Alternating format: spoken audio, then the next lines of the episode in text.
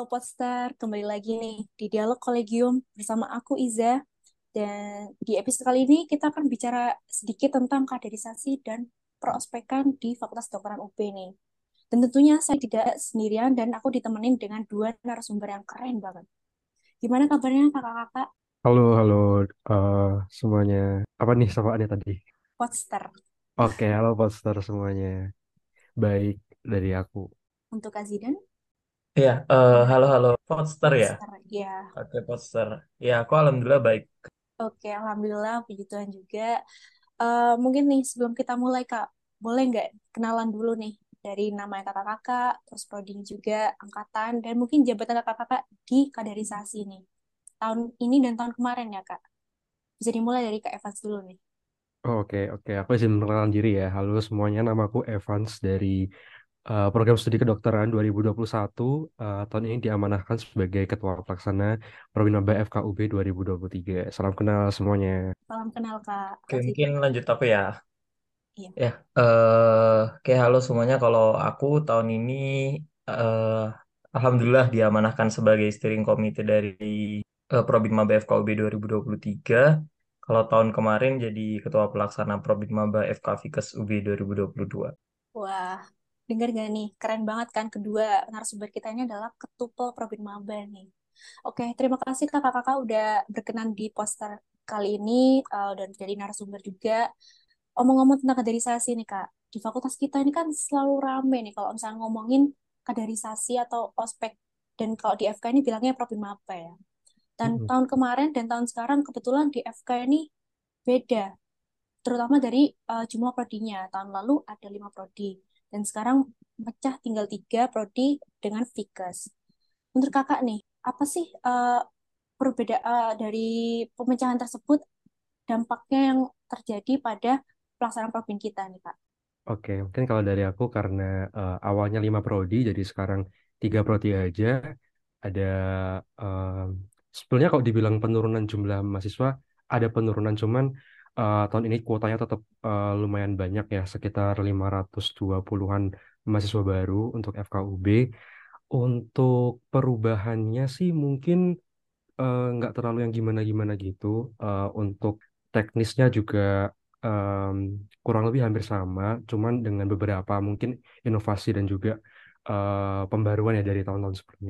Oke, kalau dari aku sebenarnya sama sih kayak Evas. Kalau terkait apa yang kita lakukan dengan perbedaan pro- jumlah prodi ya dari 5 ke 3, nggak ada perbedaan yang signifikan. Mungkin sebenarnya kalau secara konsep nggak ada perubahan yang tidak seberpengaruh itu terhadap perubahan jumlah prodi, tapi mungkin lebih ke hal-hal ini ya, eh, teknis pelaksanaan seperti ruangan. Akhirnya kita bisa satu ruangan aja, nggak butuh tiga ruangan. Mungkin ke hal-hal yang bersifat teknis mungkin ya tadi yang kayak dibilang gitu. Oh baik, jadi per- perbedaannya itu hanya di segi jumlah aja. Uh, kalau Hmm. untuk Betul. sistemnya mungkin kak, ada perbedaan nggak dari tahun lalu untuk tahun sekarang? Oke, Eh, sebenarnya bagus Evans dulu sih yang jawab ini sebagai ketua pelaksana tahun ini. Gimana, Evans? Mungkin kalau terkait sistem ya, secara general mungkin untuk kaderisasinya mungkin kita lebih kaji ulang sih ya dari tahun sebelumnya itu kira-kira evaluasi terkait penyampaian kaderisasinya seperti apa. Untuk tahun ini sih em, dari kami menginovasikan ada beberapa hal misalkan terkait mungkin eh, bentuk evaluasinya seperti itu lebih kita sesuaikan dengan eh, target maba di tahun ini seperti itu. Mungkin dari Kak Sidan mau nambahin. Oke, oke. Sebenarnya eh, balik lagi ya kalau terkait eh, bagaimana pelaksanaannya itu apa yang kita evaluasi bukan karena jumlah prodinya, tapi karena bagaimana kondisi maba saat ini di tahun ini maba kita itu seperti apa dan luaran apa yang mau kita capai gitu. Jadi sama yang kayak diomongin Evan sebelumnya ya. Jadi yang kita evaluasi itu dari apa kebijakan tahun lalu kurangnya apa kita perbaiki dan sekiranya apa yang kita perlukan tahun ini, apa yang perlu ada, apa yang tidak perlu ada itu yang kita sempurnakan di tahun ini gitu. Oke, jadi em, inti perbedaan itu lebih ke evaluasi tahun lalu, tahun sekarang, dan pasti lebih baik lah ya harusnya. Tadi juga dijelaskan sedikit tentang perbedaan tahun lalu dan tahun ini, Kak. Menurut Kakak nih, eh, tantangan terbesar dalam pelaksanaan Probin Maba di tahun Kakak ini apa ya? Mungkin bisa dimulai dari Kak Zidan dulu nih, yang tahun kemarin. Eh, tantangan terbesar ya. Kalau antara tahun lalu sama tahun kemarin, eh ya, ini balik lagi ceritanya ya. Jumlah itu juga ternyata bisa jadi sebuah tantangan ya. Gimana mengkoordinir kalau tahun lalu itu dari 700-an mahasiswa baru, tahun ini alhamdulillah cuma sekitar 520 ya tadi katanya ya. Kemudian tantangan kalau di tahun ini tuh, kalau menurutku, kurasa pergeseran budaya dari maba-maba sekarang, apalagi yang sudah terpapar online berapa tahun ya. Jadi mereka udah ada gap di antara kita sebelumnya dan generation gapnya juga lebih kerasa ya antara aku sama adik-adik maba 2023 ini beda tiga tahun. Jadi kayak itu yang eh, jadi tantangan buat aku pribadi terutama sebagai SC. Kemudian eh, tantangan yang lain itu bagaimana mereka itu udah terpapar media sosial, exposure-nya terhadap media sosial itu sejauh itu, kemudian keterlibatan dari orang tua itu juga sejauh itu itu sebuah tantangan tersendiri sih buat panitia tahun ini gitu. Ya, kalau aku juga setuju sama Kak Ziden. Em, tantangannya terbesar itu adalah gimana cara kita membaca karakteristiknya maba ya. Karena eh, jelas karakter maba tahun lalu sama tahun sekarang beda. Mungkin eh, seperti yang Kak Ziden bilang, terpaparnya tuh mungkin bisa dibilang tahun ini ya dengan dari eh, masa online-nya ataupun pengaruh budayanya sekitarnya seperti itu. Nah, eh, terkait itu juga menjadi apa ya, suatu tantangan buat kita untuk bagaimana mengkonsep dan juga membawakan kaderisasi dengan target maba yang tahun ini gitu kan. Pasti butuh inovasi, perlu evaluasi dari tahun lalu juga seperti itu sih.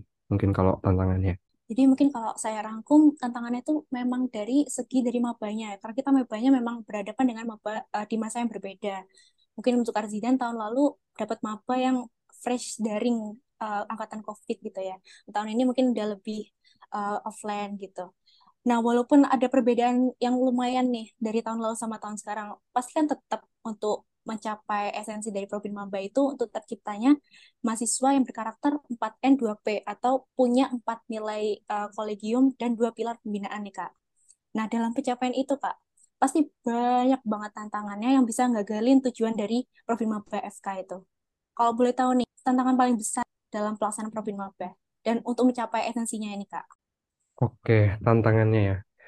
Sebetulnya bukan eh, tantangan untuk bisa menggagalkan, cuman mungkin tantangan untuk gimana cara kita betul-betul mencapai esensi itu secara penuh ya, secara eh, maksimal. Mungkin kalau aku bisa menjawab dengan kita sebagai panitia Pro Bin Maba juga harus lebih dulu menjadi contoh yang baik menurutku ya bagi para maba sehingga em, para maba ini tahu bahwa eh, mereka ini didoktrin atau bukan doktrin siapa ya diajarkan ditanamkan oleh 4N2P ini enggak sebatas eh, ditanamkan untuk mereka aja karena mereka maba tapi memang kita harus kenalkan bahwa ini adalah nilai-nilai dan juga budaya-budaya yang memang kita sepakati bersama kita eh, laksanakan bersama di FKUB sehingga mereka punya kesadaran untuk itu mungkin eh, yang menjadi tantangannya di situ sih kalau menurutku mungkin bisa ditambahin oleh Kak Siden.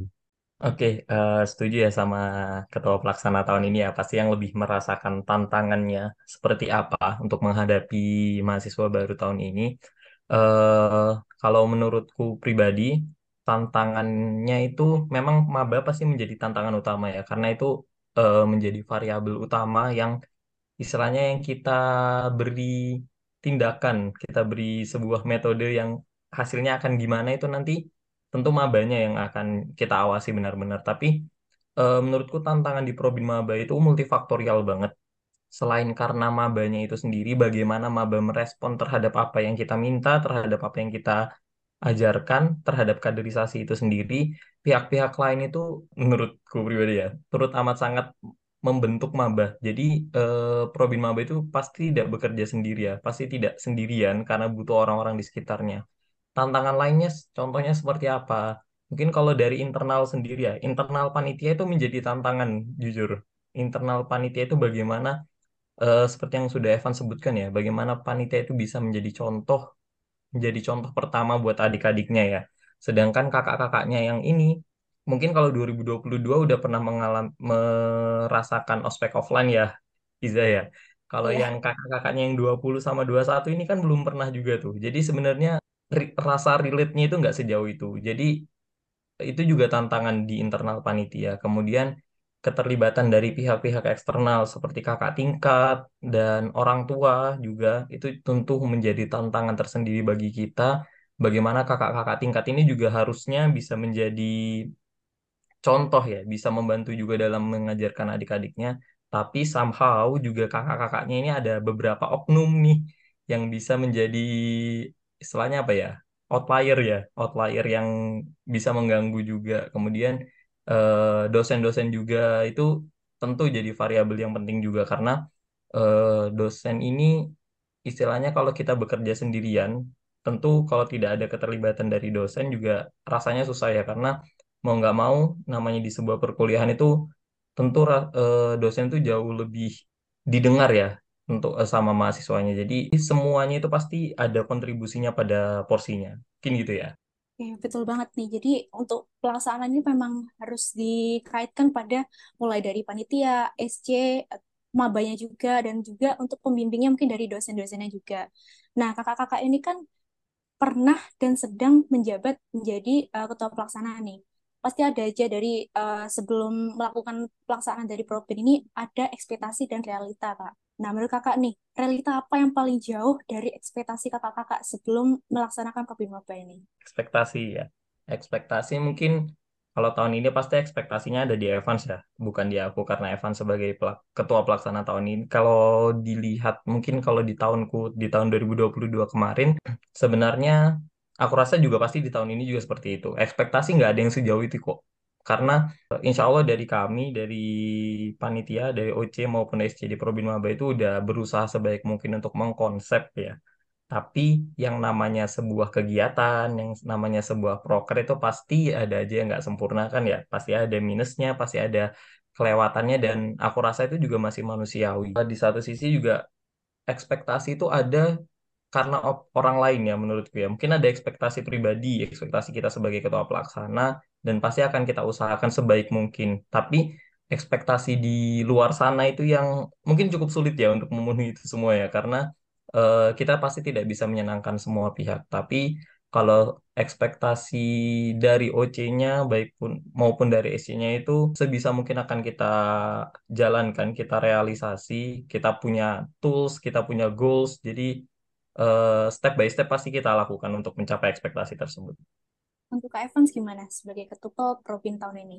Oke, kalau dari aku, em, jujur antara apa yang diekspektasikan, ini mungkin buat aku pribadi ya, antara ekspektasi dengan realita sejauh ini eh, nggak terlalu beda jauh. Maksudnya tetap on track gitu ya, sesuai dengan apa yang direncanakan. Mungkin ada yang sedikit keubah-ubah, itu mungkin karena satu dan lain hal, tapi itu merupakan hal-hal yang minor yang biasa terjadi di hari H dan bisa segera kita akalin lah dengan eh, usaha-usaha kita di hari H. Tapi eh, so far memang nggak ada perbedaan yang jomplang banget itu nggak ada sih. Oke, jadi eh, memang ekspektasi realita tuh pasti ada ya, walaupun kita udah rencanain seberapa serapi apa pun, sesempurna apa pun, pasti ada aja hal-hal yang di luar dugaan. Eh, mungkin agak menyinggung lebih dalam nih Kak. Kan kalau misalkan Probin Maba di FK ini memang eh, banyak sekali omongan-omongan yang datang dari luar eh, luar fakultas nih misalkan. Eh, saya sendiri juga dulu waktu ospek juga sering mendengar kalau FK kita ini disandingkan ospeknya dengan mungkin fakultas lain karena eh, dari segi durasinya yang sangat lama, bisa mencapai dua semester nih Kak. Nah, eh, dengan stigma-stigma itu Kak, pelaksanaan Probim Maba ini kan pasti ada ada apa ya, tantangan sendiri, challenge seperti yang sudah saya sampaikan tadi.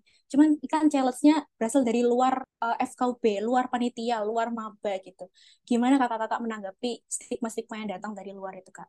Oke, terkait stigma dan mungkin omongan dari luar yang mungkin terkait eh, konsep ospek kita. Jujur menurutku itu nggak masalah sih, karena kan masing-masing fakultas itu kan punya goals-nya sendiri ya, ingin membentuk maba yang seperti apa, dan itu kan memang disesuaikan dengan latar belakang fakultas masing-masing. Nah, sementara kalau di kita ini kan em, fakultas kedokteran yang mana nantinya kita eh, ke sebagai calon tenaga kesehatan di masa mendatang yang akan mengabdikan diri untuk masyarakat, tentu karakter itu menjadi salah satu pegangan yang harus kuat bagi para maba ini gitu dari awal mereka masuk ke gerbang FK ini. Maka dari itu prosesnya tentu nggak cepat dan instan ya. Memang perlu proses yang cukup lama dan perlu ketelatenan.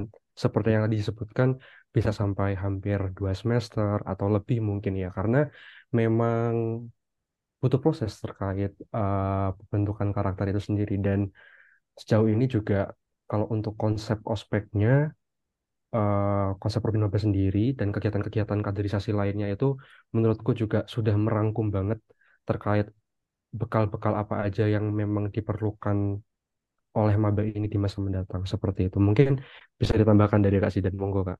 Eh, kalau stigma di masyarakat ya, setuju. Kalau stigma di masyarakat udah kita nggak bisa ngapa-ngapain ya. Kita itu nggak bisa mengontrol orang lain. Yang jelas kita cuma bisa ngontrol respon kita terhadap orang-orang tersebut ya. Kalau misalnya disandingkan dengan ospek fakultas lain ya, mungkin ospek FK akan terdengar cukup ramai ya pasti ya dalam tanda kutip ya. Karena eh, entah durasinya, entah metodenya atau bagaimanapun bahkan mungkin dari pakaiannya pun bisa kena komentar, kena stigma gitu. Tapi gimana kita menyikapinya tuh mungkin gini ya. Yang tahu kebutuhan itu kita sendiri gitu. Yang tahu kebutuhannya itu kita.